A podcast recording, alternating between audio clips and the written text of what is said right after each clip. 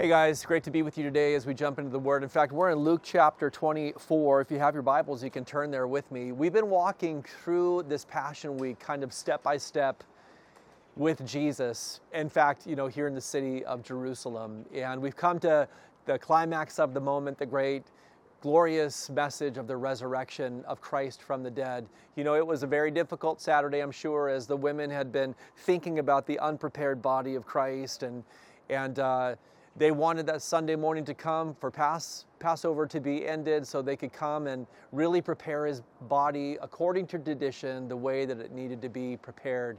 And so they made their way, you know the story, they made their way. They journeyed to that garden tomb, and when they arrived, they discovered something that they never could have expected. There was an angel there who said to them, Why do you seek the living among the dead? Verse 5 of chapter 24 He is not here, but is risen. And you know, their sorrow in just a moment turned to joy. The darkness that had covered their life was filled with light. That hopelessness uh, that they were experiencing was filled with hope. Of course, they had thought their Savior had been crucified and it was the end of the story.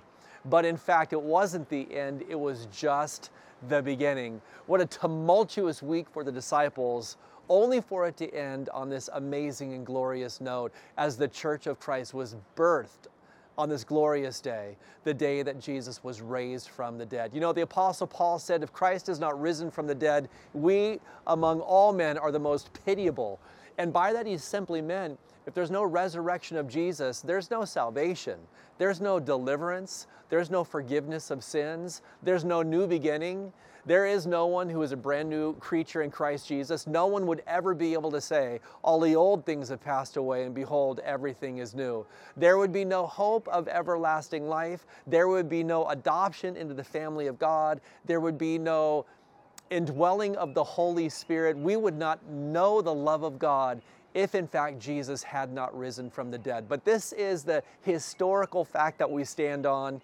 This is the, the existential fact that we live out in our lives on a daily basis. Jesus is, in fact, risen from the dead. And we're not the most pitiable of all people. We are the ones who are filled with hope and with joy. I don't know what your day's been like today but I want to encourage you to set your mind on the resurrection of Jesus Christ. The Father accepted the sacrifice and He demonstrated the acceptance of the sacrifice by raising His only begotten Son from the dead so that you could have life and that more abundantly. Rejoice today in your resurrected Savior. Thank you for joining us as we've been in the Word for today.